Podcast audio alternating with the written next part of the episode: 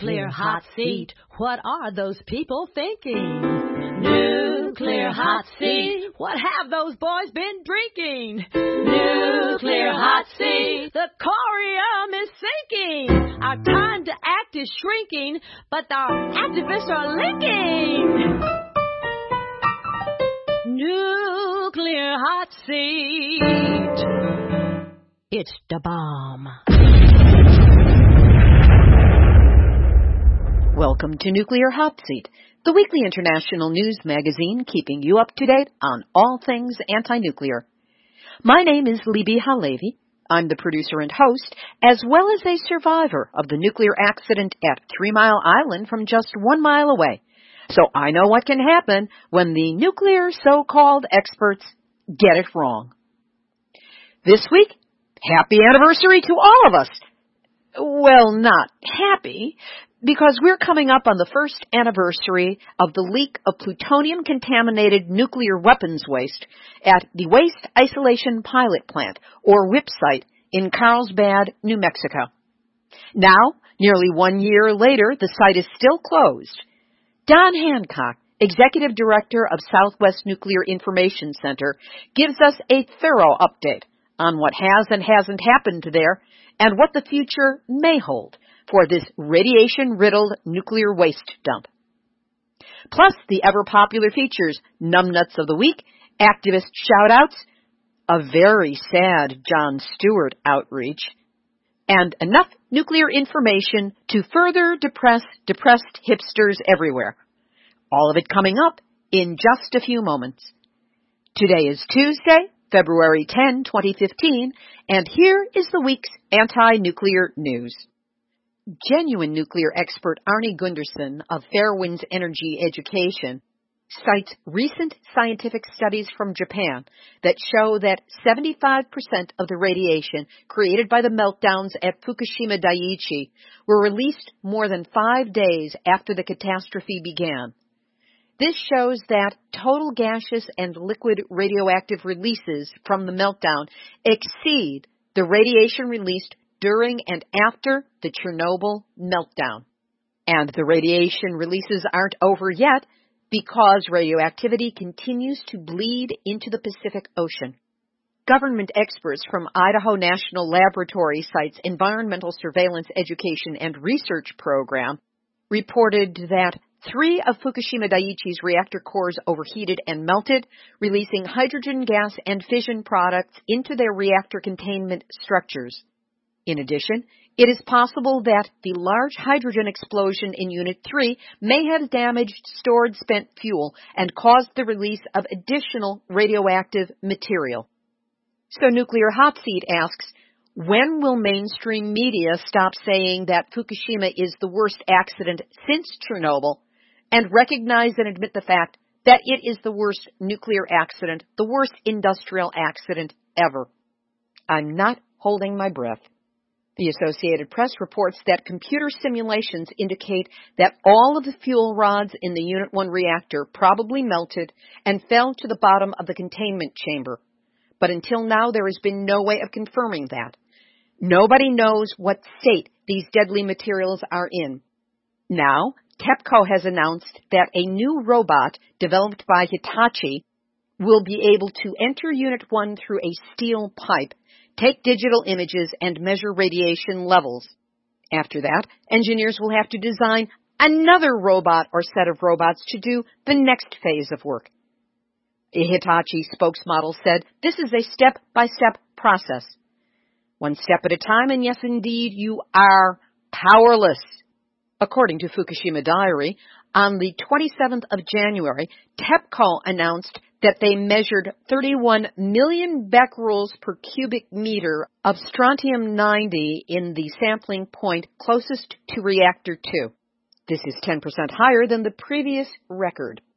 And how's this playing out in the food chain? A Fukushima citizen measured over 29 becquerels per kilogram of cesium-134 and 137 in pig excrement. That means that the pork in that pig has a serious amount of internal exposure. But even if it's too much for Japan, they can always ship it over here to the United States, where we allow 12 times more radiation in our food than they do in Japan. And we're getting first signs that there is a growing awareness in mainstream media that Fukushima may be as bad as some of us have been saying all along. The Economist, a magazine based in London, came out with an article on Fukushima entitled Mission Impossible, an industrial cleanup without precedent. Being The Economist, they crunched the numbers and come up with a potential cost over the next decade of up to 168 and three quarters billion dollars that will need to be spent on this cleanup, and there's no telling how much more it will cost after that. Where there's fire, there's smoke, and none of it is good news for those of us who wish to avoid radionuclides. On Nuclear Hot Seat, we've previously covered the burning of decontaminated waste in Japan, which is re-releasing the radionuclides into the air as smoke and through the dumping of the leftover ash into Tokyo Bay and the Pacific Ocean. On a smaller but more personal level, over three times the radiation level as background has been detected in incense sticks used for funerals in Japan. A Japanese citizen with radiation monitoring equipment posted this information on Twitter on February 7th. And when the information was provided to the funeral home where the incense sticks were taken from, the problem was taken seriously immediately. In Ukraine, Scientists have long feared that forest fires could send leftover radiation from the explosion at the Chernobyl nuclear power plant back into the atmosphere as radioactive leaves and other dead and dry plant material burn up traces of cesium wafting skyward in the plumes of smoke. Now, a new study confirms these fears, suggesting forest fires can and will enable radiation to accumulate in clouds and travel across eastern Europe.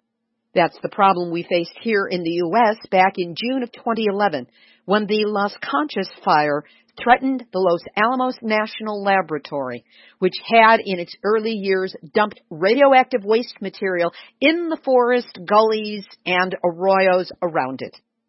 The fear at the time was the smoke from the fires burning through these areas would release radionuclides into the environment all over again.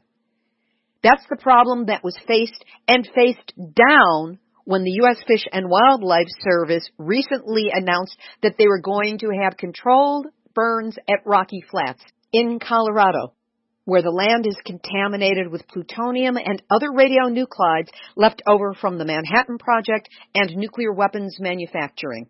But public outcry has successfully turned around the Colorado Department of Public Health and Environment and the U.S. Department of Energy, which had approved this controlled burn. Fish and wildlife officials said that they would have to turn to another option this year to address the growing potential for uncontrolled wildfire and the spread of invasive weeds. Their options include spraying chemicals to kill weeds, mowing, or letting goats or cows graze on the grasslands. I vote for goats. Snowstorms in the eastern part of the United States caused safety equipment at Zion nuclear plant in Illinois to fail to function as designed. And as regards the Pilgrim nuclear power plant in Plymouth, Massachusetts, State Senator Daniel Wolf, a Democrat, pointed out had there been a need for implementing the emergency response plans, the town of Plymouth and surrounding area roads were impassable with drifting snow several feet deep. It would have been impossible for any evacuation in these conditions. That's it, Pilgrim. And now, Nuclear hot seat, nuclear hot seat, nuclear hot seat, none that's out a week. Lamar Alexander, the senior U.S. Senator from Tennessee, made a speech in front of the U.S. Nuclear Energy Institute where he said that the U.S. without nuclear was unthinkable. He told the attendees at the NEI, which bills itself as the policy organization of the nuclear energy and technologies industry, that the prospect of a USA without any nuclear power was, quote, a real threat to our way of life.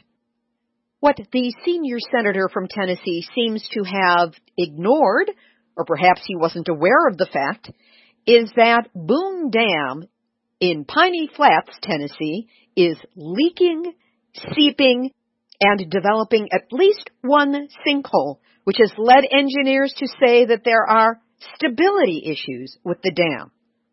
So what's that got to do with nuclear?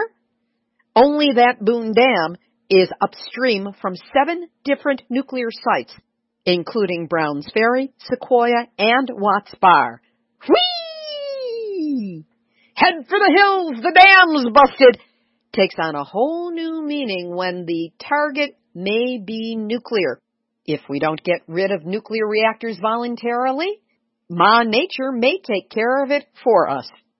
And the nuclear aftermath of a breakdown of Boone Dam is what would really be unthinkable. And that's why, Senator Lamar Alexander from Tennessee, you are this week's Nuclear Hot Seat. And two international stories about how the U.S. is not wearing a nuclear white hat. A Marshall Islands nuclear disarmament lawsuit against the United States was dismissed on Wednesday, February 4th, by San Francisco based federal judge Jeffrey White. The Marshall Islands government claimed that the U.S. had breached its obligations under the Nuclear Non-Proliferation Treaty by allegedly failing to pursue negotiations in good faith on effective measures for nuclear disarmament. Well, yeah, and a Swiss-led European Union initiative to amend and strengthen international reactor safety standards in a post-Fukushima world was blunted by the United States delegation to the International Atomic Energy Agency's Convention on Nuclear Safety. The U.S. is recognized as the leading opponent to upgrading international nuclear safety standards to prevent the next nuclear meltdown. Because of course, we all know how money is a guaranteed shield against nuclear radiation. We'll have some really good links up on the website this week. One is an article on radon's deadly connection with uranium mining as seen from the Navajo Nation, which has been so hard hit and negatively impacted by uranium mining on native tribal lands. There will also be a link to an article from Spiegel, a German publication, an excellent article on the USS Reagan sailors that covers the story in brilliant detail from an international perspective. And former nuclear hot seat interviewee Dennis Riches, who lives in Japan, has written a compelling article, Nuclear Horror Stories from Fukushima Daiichi to Kazakhstan. He starts out by decrying, quote, alarmism and hyperbole, end quote, in talking about the tragedy, and goes on to take us on a journey through just a few of the industrial accidents and atrocities that have happened that hold within them echoes of what is going on now at Fukushima. Three links, three stories. Man, there is no end to the information out there about nuclear. We'll have our featured interview in just a moment, but first, a reminder that my ebook, Yes, I Glow in the Dark, One Mile from Three Mile Island to Fukushima and Beyond, is available on Amazon Kindle. It's the story of what it was like to be one mile away from a nuclear accident as it was happening, with no guarantee that I would live to see the other side of it, let alone live long enough to be doing nuclear hot seat these days. It includes a glimpse at the Cold War propaganda that we faced back then about nuclear and radiation, how it was possible to ignore Chernobyl, and what it took to turn around and face nuclear and decide to do something about it. And, well, if you've been listening to the show, you know that it led to this. Yes, I Glow in the Dark is available at a ridiculously low price on Amazon Kindle and can be played on any digital device. So go check it out. There's an excerpt on the website, nuclearhotseat.com, or a sample chapter available on Amazon. As we go into this week's featured interview, here's a little recent history review.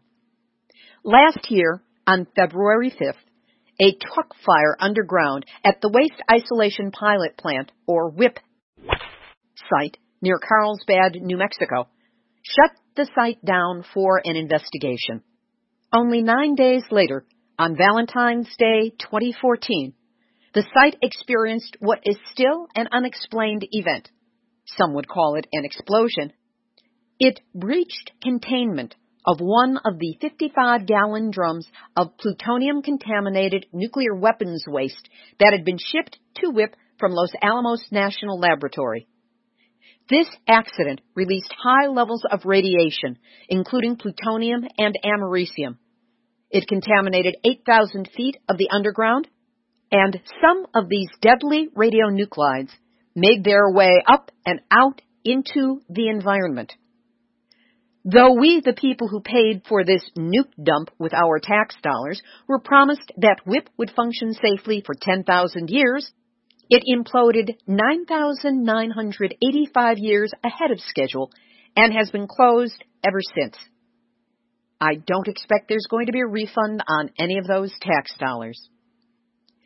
To find out what's happening at WIPP one year in, Nuclear Hot Seat again reached out to Don Hancock, Executive Director of Southwest Information and Research Center, a nuclear watchdog group headquartered in Albuquerque, New Mexico. Don has been a reliable source on all things WIPP for this show, and once again, he did not disappoint. Don Hancock, welcome back to Nuclear Hot Seat. Thank you. What, if anything new, is known about what caused the Valentine's Day 2014 accident at the waste isolation pilot plant?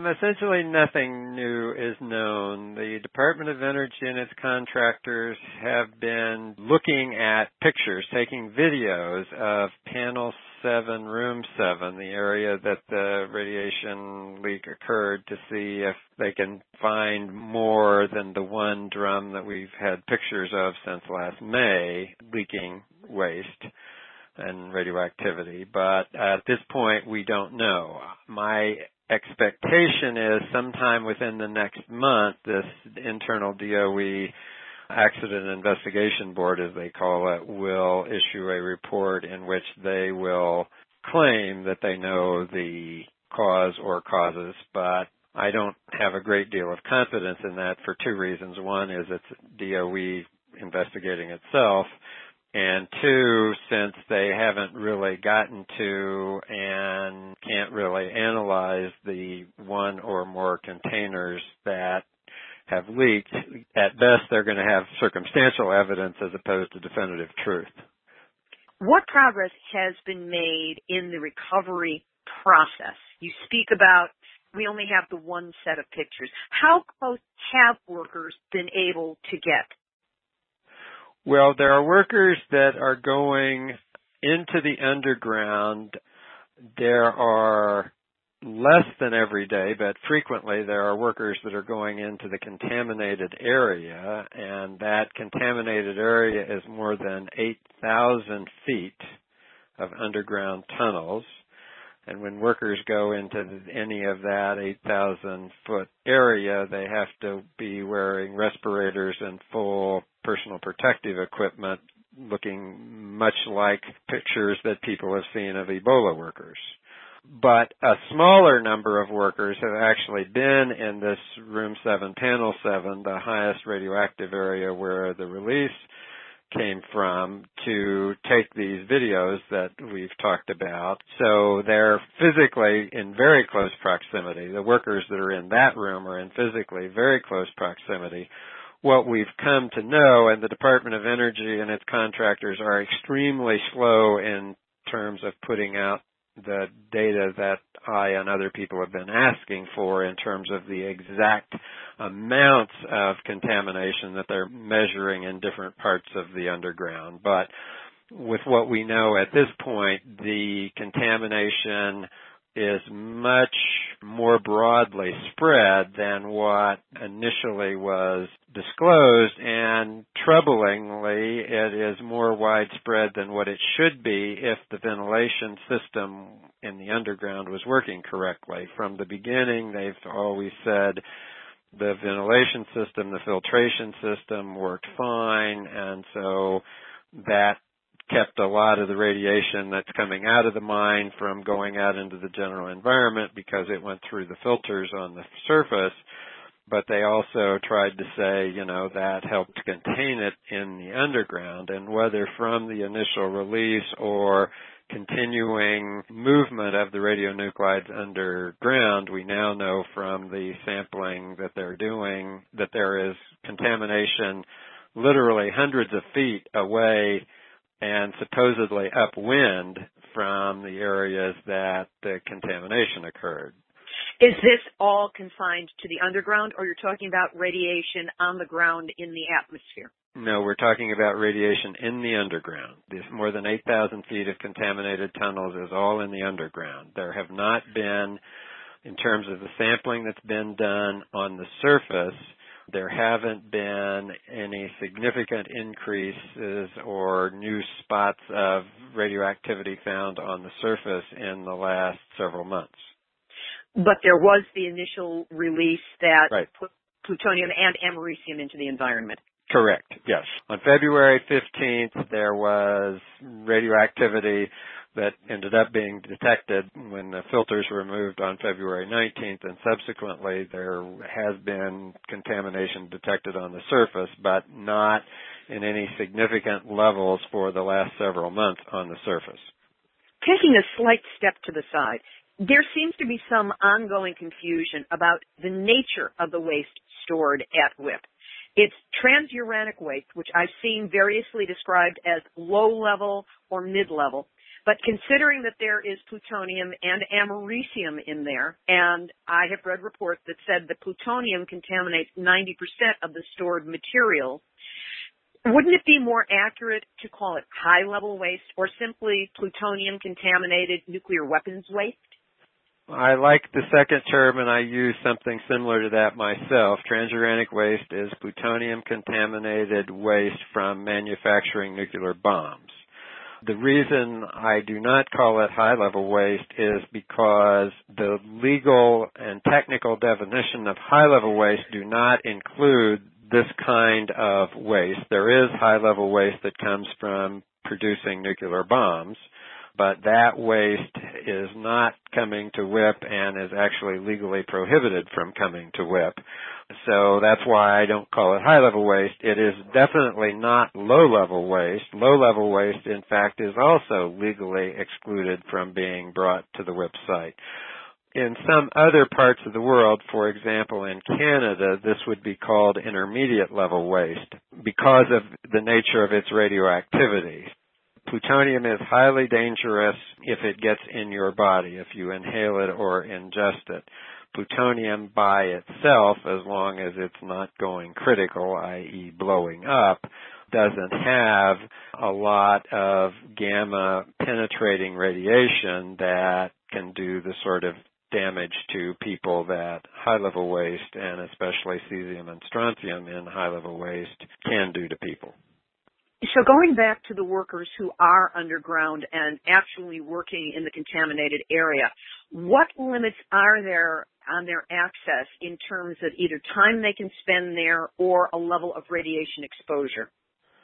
There are protocols, written protocols that are developed to govern that issue in terms of how long they can stay underground and if radiation detection goes to certain levels, they have to immediately leave. Those are pretty regularly being changed and updated, so the Department of Energy and its contractors are not routinely making those protocols and those limits available to the public on the one hand. On the other hand, they have, and I talked to, I was in Carlsbad about three weeks ago at a technical meeting, and I've since talked on the phone to the WIPP project manager um, about some of these issues, which is, of course, not as good as the kind of detail we'd like to have, but before workers can go into any of the contaminated areas, other workers in full protective equipment who have radiation detection monitoring equipment with them have to go in to check to see what's happening. There are also additional continuous air monitors, radiation monitors in the underground as opposed to what there were at the time of the release last Valentine's Day. There are higher levels of protection and as I say, the fact that workers are going in with protective equipment and respirators is a good thing from my standpoint. The things I am concerned about, and I raise these issues regularly, with the site, again, I use the comparison of Ebola workers. When you see pictures of Ebola workers, uh, health workers treating Ebola patients with their full equipment, the way it's determined whether they are contaminated or not is to test them. Unfortunately, in most cases, Ebola workers wearing the equipment tested negative and they didn't get Ebola. But as we know, both in the U.S. and in Africa, there have been a smaller number of workers even wearing full equipment who were contaminated, but the way you know they were contaminated is you test them. So for the WIPP workers, the way we would know for sure that they haven't been contaminated is to do testing, which in this case means bioassay, fecal and urine sampling of those workers. That is not being done. I'm constantly assured that's being done on a random basis of some of the workers in the underground. But what I would like to see is testing of all the workers on a regular basis to determine whether or not they're being they've gotten contaminated, gotten this internal contamination or not. Speaking of workers and internal contamination, there were immediately after the accident 22 workers who had confirmed results that they had been internally contaminated with radiation. I checked back about them time we do speak. Has there been any updated information on the health status of those workers and whether they've gotten their second opinions whether there has been anything done on their behalf.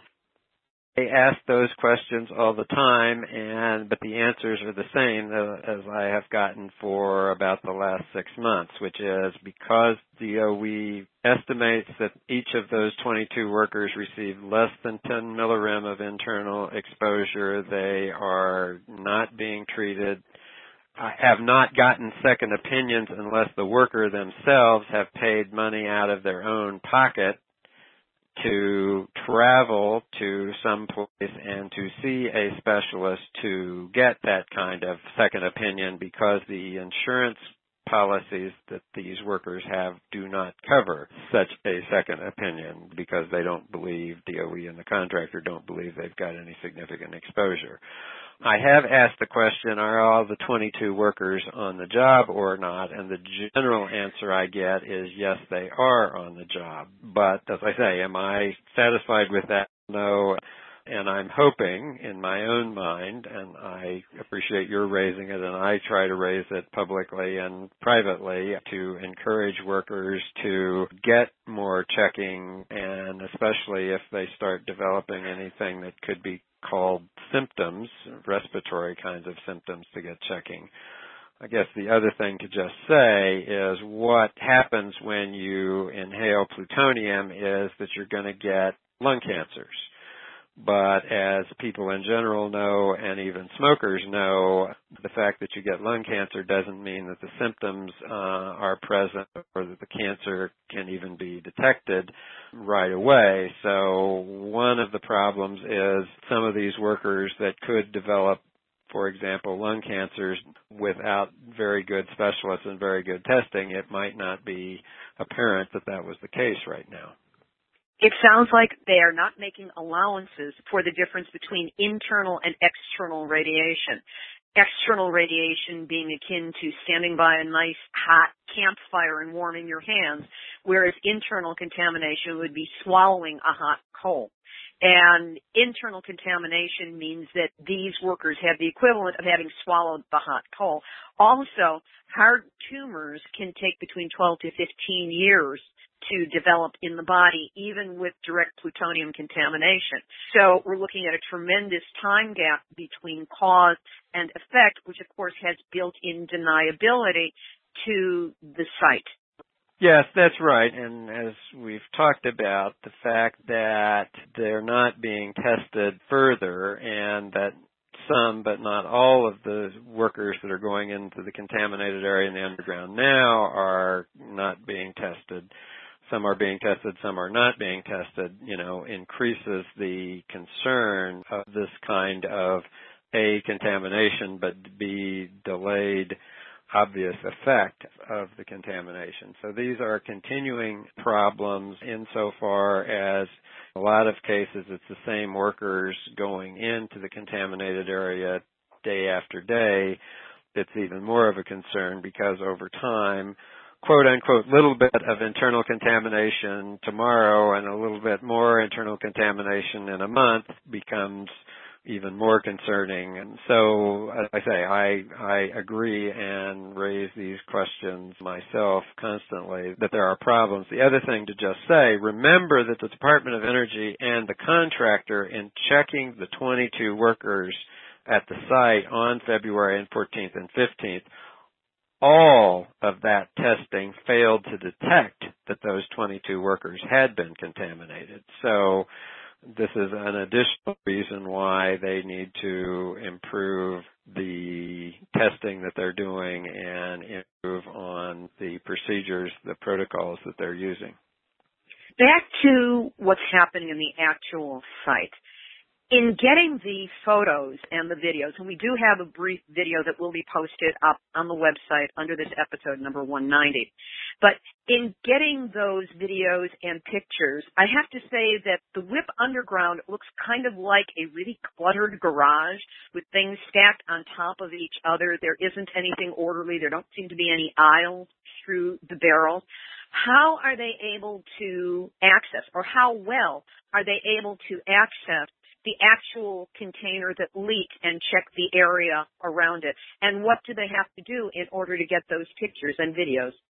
So they had constructed for the underground a, for lack of better term, a 90 foot long boom where cameras can run along if people who see professional football games, for example, see cameras that are running along and that just rather than a metal boom, it's more of a line. But cameras being able to run and to take pictures over a 90 foot area, uh, that that technology exists, and that that's what they were doing in much of January and uh, the first few days of February trying to do that. They also on that boom have the capability of raising it and lowering it. In other words, the boom is 12 feet or so above the ground, but they have cables so that the camera can descend from 12 feet and go all the way down to the floor and then back up. So the goal was to get uh, as many pictures as possible of as many of the 258 containers that are in that area as possible. We haven't seen the pictures yet, the videos, so how good the pictures are, how many of those containers they actually have good views of, it remains to be seen. But one point that is important to emphasize is no matter how good the camera was, there's no way they would have seen all of the 258 containers because, for example, the 55 gallon drums are packaged in seven together, uh, one in the middle and then seven around it, and then those seven stacked on top of another seven. So you can just from that verbal picture, you can understand if you're that drum in the middle even on the top, you can't see anything really of it, and the 55 gallon drum in the middle of the stack below it, you can't see at all. So, if the project went as it was supposed to, most, the large majority of the 258 containers, they will have some number of pictures of, but there will be a few of the containers that they will have no pictures of. Um, so, as I say, it remains to be seen uh, how good that has. The other thing that they've tried to do, both in May and subsequent, and presumably in this last few weeks, is they've also, in addition to the cameras, they've put sampling swipes on booms to actually take swipes to kind of get samples of the particular radioactivity that are in the drum that's breached and of course because it's spewed out in other places. So again, hopefully they have gotten good pictures and more sampling data. So far, essentially none of it have been made publicly available, so how well they have done and how well independent people looking at the pictures and information they've developed will think they've done is something that remains to be seen over the next few months. When are the pictures or the videos scheduled to be released so that they can be examined by those outside of this inner circle? They have provided no specific target schedule to release them. What has generally been said is the internal DOE investigation, this accident investigation board, will release some or all of those videos when they release their written report that they're in the process of doing and the video part is part of the evidence they were trying to gather for their report. That report was supposed to be out long before now. It's been intimated to me, and I have sort of assumed that sometime three to six weeks after the end of the picture taking would be when the report would come out and hopefully then the videos would come out. Since the videos got finished last week, why then sometime late February, early to mid March is presumably when the report and the videos will come out. But that again is totally up to the Department of Energy in terms of when that information is released. Speaking of the Department of Energy, despite all of the unknowns about the radiation leak and exactly what happened, Energy Secretary Moniz several months ago was in Carlsbad for one of the town meetings and he announced that the site was expected to be back in operation in, I believe at that time he said three years. How realistic is that assessment? Not realistic at all, in my view. But the public should understand two things. One is regardless of not knowing the cause, not knowing how to prevent it in the future, not knowing how to really deal with this kind of contaminated environment, the federal government is going to spend hundreds of millions, if not billions of dollars trying to get the facility reopened. So that's a questionable judgment in its own right. In terms of the schedule, the meeting that I was at in Carlsbad on January 14th was basically to talk in some detail about the schedule and to some extent the cost of what it would take to get reopened. And it was clear at that meeting and then last Monday when the Obama administration budget came out, it was clear that nobody really has a good estimate of the time frame and the cost to get it reopened. Specifically, the budget released last Monday explicitly said, and this is a direct quote, it is too early to estimate the total cost of reopening WIPP to once again receive shipments of transuranic waste. So that's the Obama administration telling Congress that we don't know how much it's going to cost and we don't know how long it's going to take because those two things to some extent are tied together. So that's something that people should know. In the recovery plan that Secretary Moniz talked about when he was there in August of 2014, the actual document that he was talking about about the schedule was released on September 30th that recovery plan, as it's called, didn't really have a lot of dates in it, but the first date that was in it was something to be accomplished by December 31 of 2014. In other words, more than a month ago. That was the initial closure of panel 6, the last full panel set of rooms where waste was in place before this new panel 7 was started.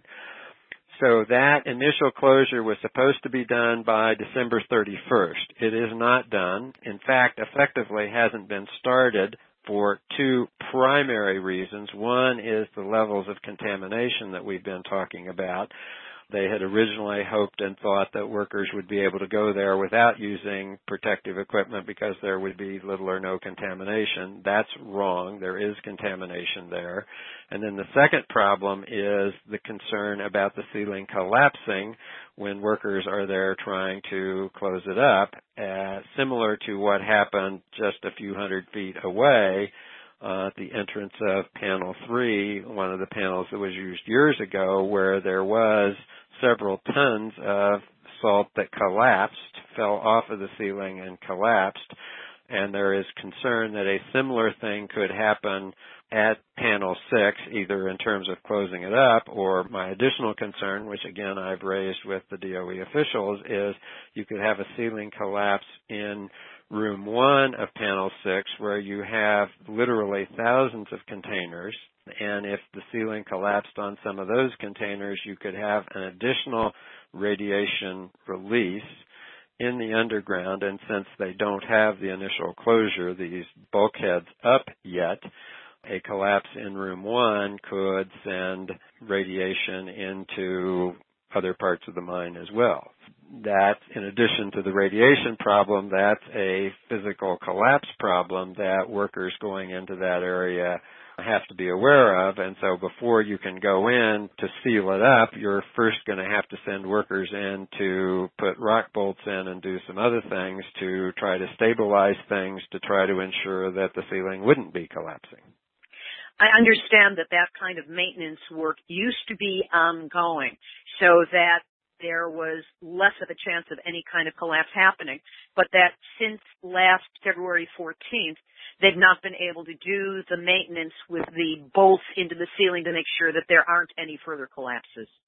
Yeah, that's correct. Actually, they haven't been able to do bolting since February 5th because remember before the Valentine's Day radiation release, there was a fire on February 5th. So the facility's effectively been closed down since February 5th. So we're now more than a year if it's being closed down. And so between February 5th and November, they were unable to do any rock bolting.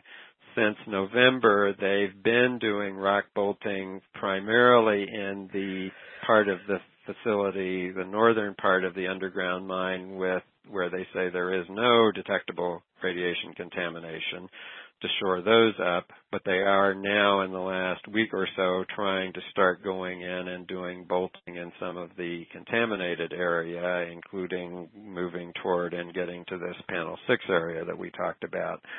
So yes, they will have to do both ongoing and the catch up bolting for a long period of time and as we've discussed, until you get the ceilings in better places in a number of areas of the contaminated part of the mine, uh, you can't really do other things there.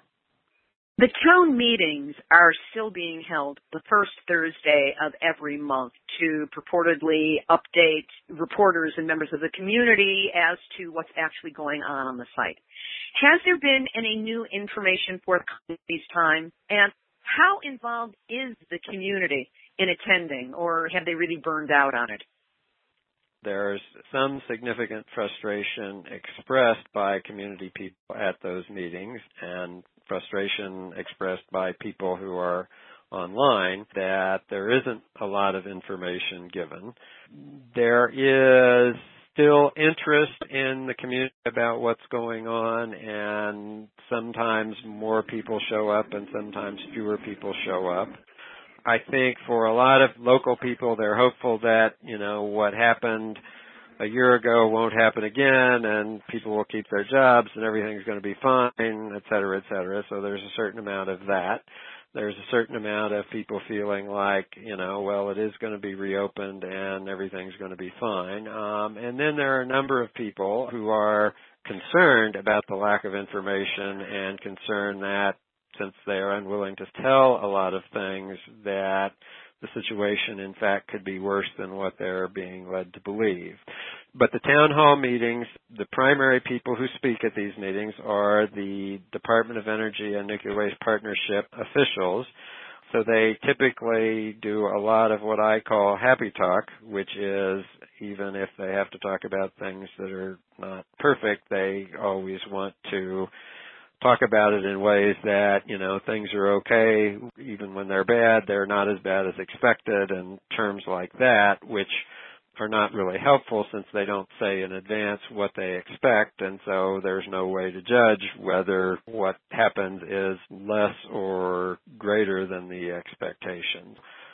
That's not sufficient. The reason for this longer, more detailed meeting on January 14th was to try to address some aspects of things and I appreciated that meeting happening. We have had promises that there are going to be more of those longer, more detailed, more interactive meetings happening, but we'll see. With the first anniversary coming up, there are obviously going to be news stories because the news media can count up to one year in terms of anniversary coverage and then they usually skip to number five. But you should have a number of stories coming out focusing on the one year anniversary.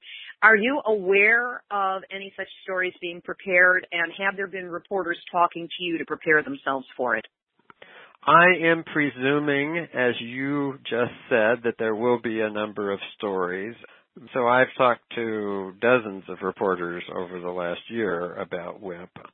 I know that some of the local New Mexico based papers in Carlsbad, Albuquerque, and Santa Fe who've done some ongoing coverage and are continuing to cover and are looking at one year kinds of things in terms of some of the more national media like the Wall Street Journal, the New York Times, the Los Angeles Times, and television and radio outlets, I have not heard recently that any of those people are specifically working on a one year anniversary story. Several of them have talked to me about they want to do some reporting when this accident investigation board report comes out that we've talked about, but that's not going to be until after the one year anniversary. So I'm I'm not sure how much coverage there's going to be. I certainly think there should be more than what there is, but New Mexico is a long ways away from the media centers of the country. Where does this go from here?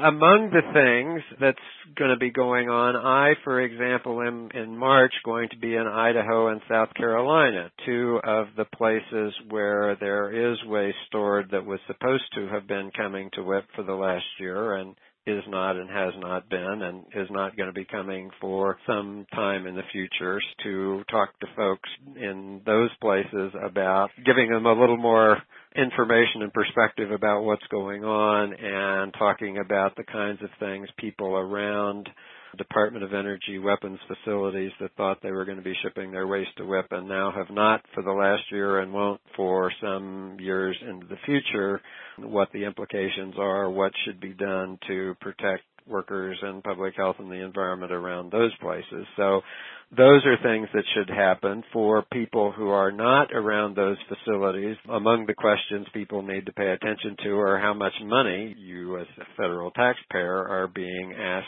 to spend. Um, unfortunately, the contractors uh, that run WIPP are getting paid more to not handle waste at WIPP than they were when they were handling waste at WIPP. So that's an issue. The Obama budget request that was released last Monday, February 2nd, that mentioned that they didn't know what the cost and how long it would take to reopen WIPP is still asking for another $248 million for the next federal fiscal year for WIPP, which again is more than WIPP had ever received before this current year. So, uh, as I say, there, to me, there are real questions that people should be asking, for example, to their Congress senators of why are we putting more money into the facility when it's not operating than we did when it was and is this actually a good use of money because it may be a long time and maybe not ever before the facility can reopen and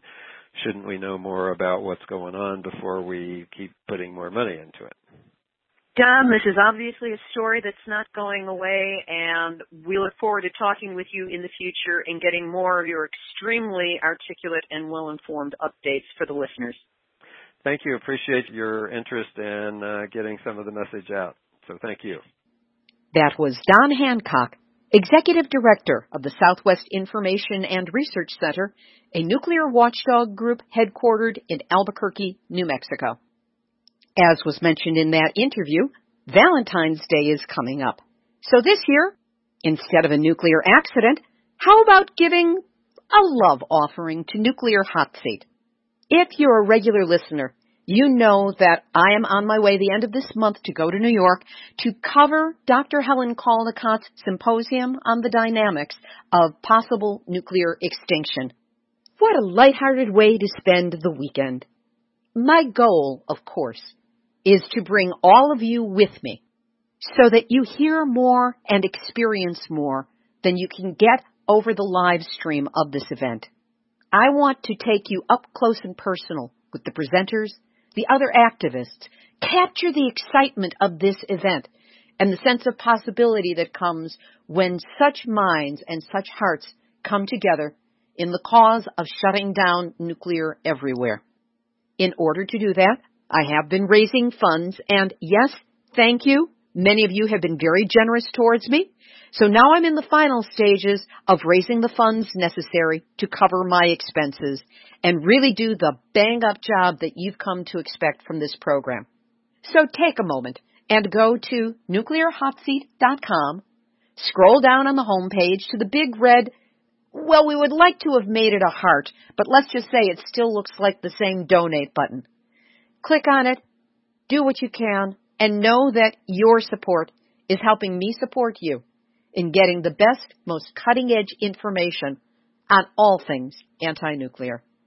And of course, as always, you have my thanks and my genuine gratitude. Jon Stewart! No! Tell me it ain't so! You're retiring sometime this year? You just announced it today, but Jon, Booby, you and I, you and me, we have a rendezvous with fate, with destiny, with kismet. I'm supposed to be your nuclear pundit, remember? We gotta work this thing out. Look, we can do counseling, some therapy, it doesn't have to be the end. Look, I'm going to be at your show on Monday, March 2. I do have the pre-tickets. I'll stand in line and trust me, I will get in. So while I'm there, we're going to work it out. Pencil me in. Even better, put it in ink. We will make this work, Jon. Activist shout out. Again, my thanks to Deun Renard for saving my bacon last week. I'll explain about that in a few moments. Project Censored, the KPFA produced program on news that didn't make the news, this Friday has a special program. It's on Friday the 13th, always a good luck day.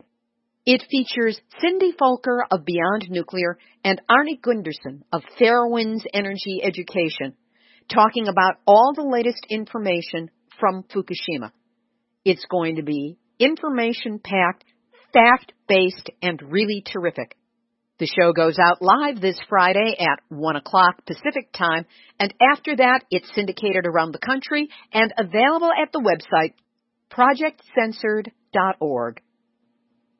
And Mila Reason has created another short video, this time with Harvey Wasserman bringing us information on Davis-Besse. What a dump. No, not Davis Betty. Davis-Besse. Though Betty, your sentiments are completely accurate when it comes to that nuclear reactor. Mila's video is available on YouTube, and we're also linking to it on our website, nuclearhotseat.com, under this episode, number 190. And I'm looking for someone or someones to help get the Don Hancock interview to radio stations in New Mexico in time to be a source for their WIPP anniversary shows. They should only decide to produce one. If someone has about an hour or so to help get it out, that would be terrific. I can explain the whole thing to you and give you the text to send. Email me if you're interested at info at nuclearhotseat.com.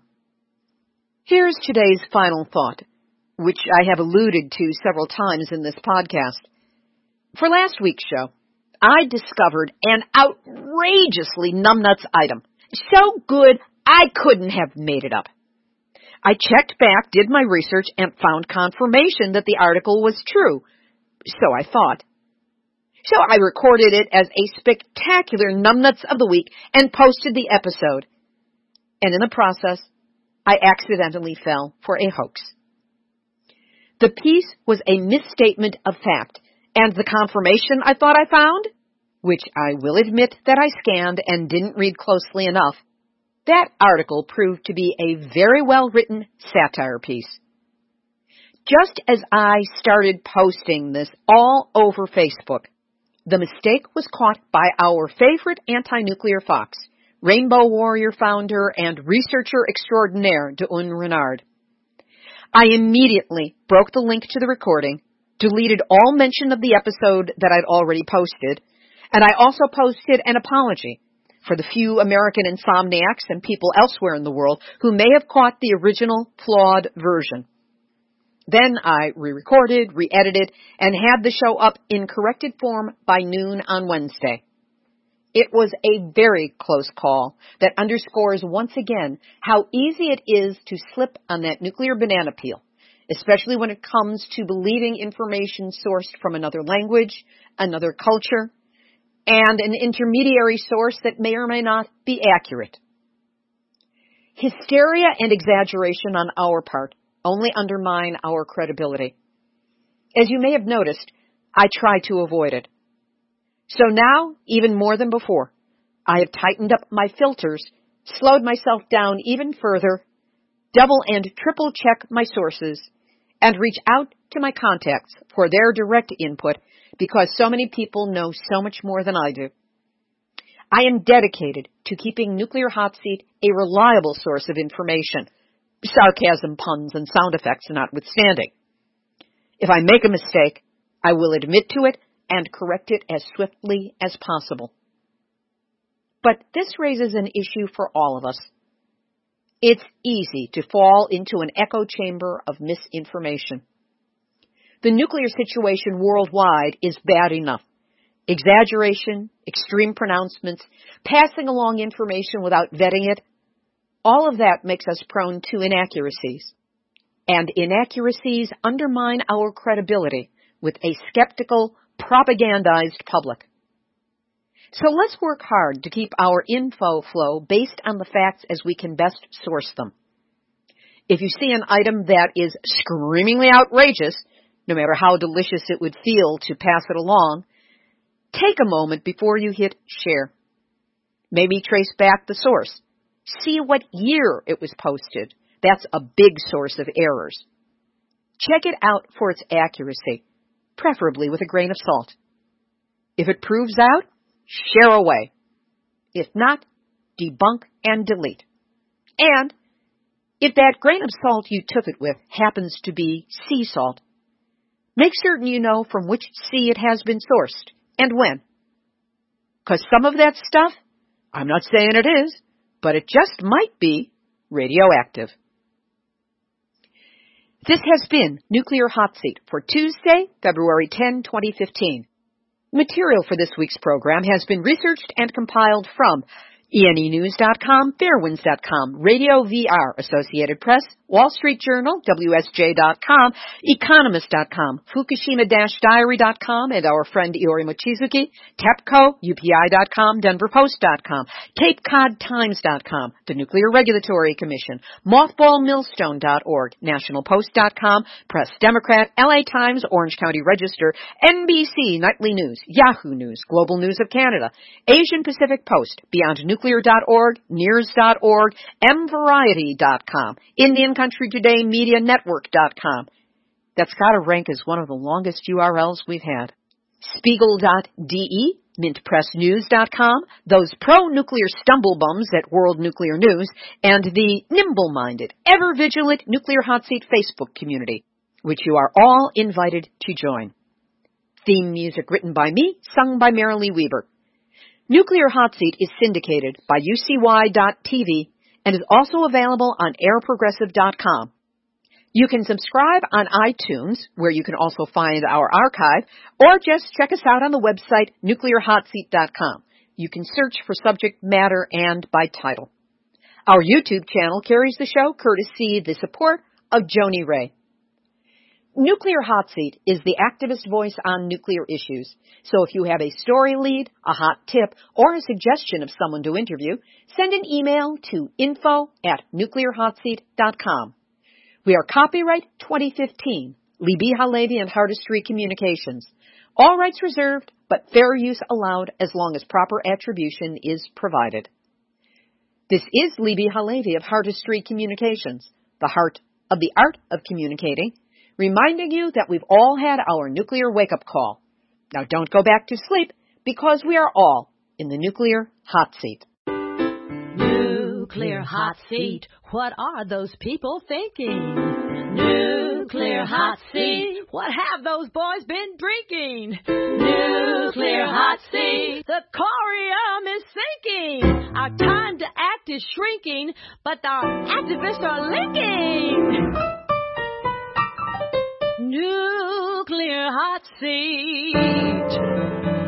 It's the bomb.